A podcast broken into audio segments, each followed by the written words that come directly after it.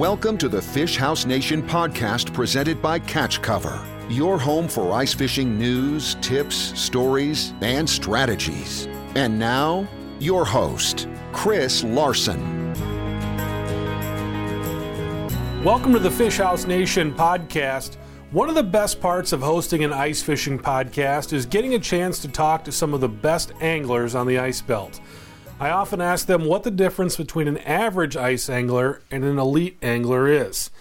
Time and time again, the answer is the little things. Attention to detail separates the guys who catch fish when everything aligns and those who consistently pull fish through the ice no matter what the conditions. A consistently good fisherman, it seems to be, and I'm not necessarily throwing myself into that category for the record, but uh, I think something that that comes up time and time again is the attention to detail whether it's the you know using a, a certain knot, a clinch knot, and making sure the bait hangs at a certain angle.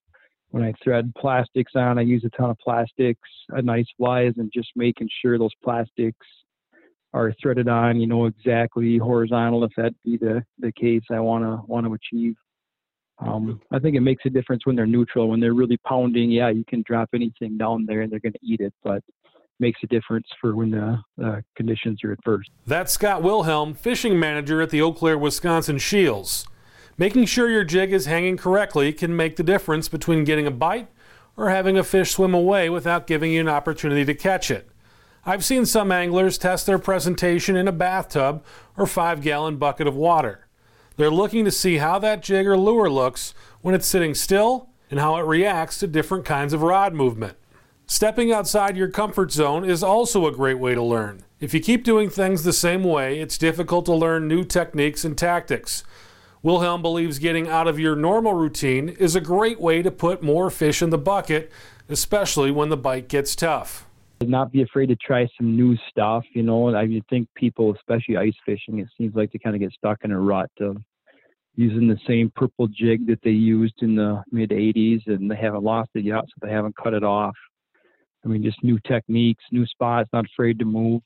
Speaking of taking the road less traveled, how many times have you showed up to a new body of water and immediately headed to the nearest shantytown? We're social creatures, and seeing all those anglers in one spot, hey, that's got to mean the fishing is good there, right? Well, maybe not so. Paul Gazzoni of Minnesota Made Outdoors doesn't buy into that strategy. Get away from pressure. I think naturally uh, ice fishing has grown into a, a sport where you, you, honestly it seems like you want to be around other people right? It's almost a social um, social gathering at, at, in some lakes. You can go out to oh one of my favorites and probably everybody else's in, the, in north metro is rush. You can get out there early ice and there's hundreds of people out there and it's uh, it's a good time. But what i would say is get away from the crowds get away from pressure find your own fish because it can be really rewarding when you do Gazzoni often fishes heavily pressured water in the St. Paul, Minneapolis metro area. The fish he's targeting see a variety of presentations throughout the winter. He prefers plastics over live bait for a number of reasons. Uh, most of the lakes that we fish in the metro, uh, I'm, a, I'm a believer that a lot of fish have seen that same presentation. They've seen the, the school of minnows swim by. Um, I honestly think I can catch more fish on a on a piece of plastic um, and, and not have to worry. Did I just lose? Did I just lose my live bait? Um, if I get bit and miss a fish, again, I just think it's a confidence game. Confidence is key to just about anything you're doing. If you believe the fish aren't going to bite no matter what you do, you're probably right. Gazzoni told me one of the most rewarding aspects of ice fishing for him is sharing knowledge and even some gear to help other people catch fish plastics what i love about them is i can share them you know i can get a bag of plastics for a few bucks and fish with them for a month um, and go over to a guy and say here try this. And um, once he catches one two crappies or what have you on a piece of plastic again and, and that confidence starts to come back. Um, it's just more fun.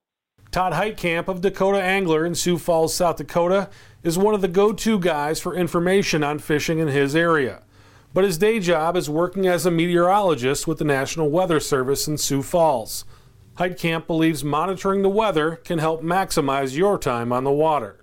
All the latest electronics that we have, depth finders, uh, you name it. Uh, we we can uh, find where the fish are, are located. We can uh, you know use the latest baits and uh, lures to try to attract them, but whether or not they get to to bite. So uh, you know we we can't control everything, and one of the things that we can't control is the weather, and so we need to learn how uh, to interpret the weather, how we can use the weather to our, our advantage, uh, and then also uh, realize that uh, we're going to have to change our tactics based upon the weather.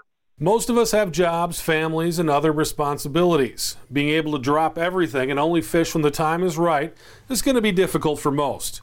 But a little information can go a long way. Got to go when you can uh, when you can go. Uh, you don't uh, want to let the weather dictate it, but uh, things that you can look for is something as easy as the wind direction. If the wind is out of the south, that means the pressure is going to be falling, and not, that means uh, the fish will be on the prowl looking for food, and uh, they'll actually come to you and where you don't have to go out looking for them. But when the wind's out of the north, uh, and you got those clear sunny days, and the wind isn't hardly blowing. Those are those high pressure days. Uh, that's when the uh, the fishing is going to be a little bit tougher because the pressure is the highest, and so you need to be a little bit more active and go kamikaze fishing, so to speak, as far as drilling holes. Uh, so again, just by paying attention to the wind direction, will tell you what's actually going to happen as far as uh, your method of uh, fishing uh, and trying to find those active fish. Troy Peterson is known as Mr. Bluegill.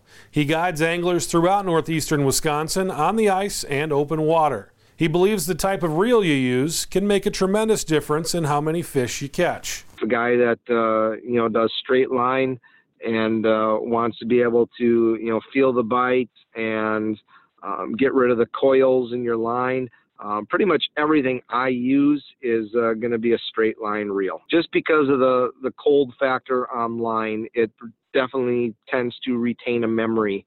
Um, and that's one thing you want to try and avoid. So, you know, I'm just going to throw a name out there. I use uh, pretty much all of 13 fishing. Black Betty's, um, you know, the 6061s are, uh, you know, a great reel, and then the new free falls. With, uh, with ice fishing, uh, you know, we have to worry a lot more about freeze ups and, and stuff like that that you really don't have to worry about in the in the summertime.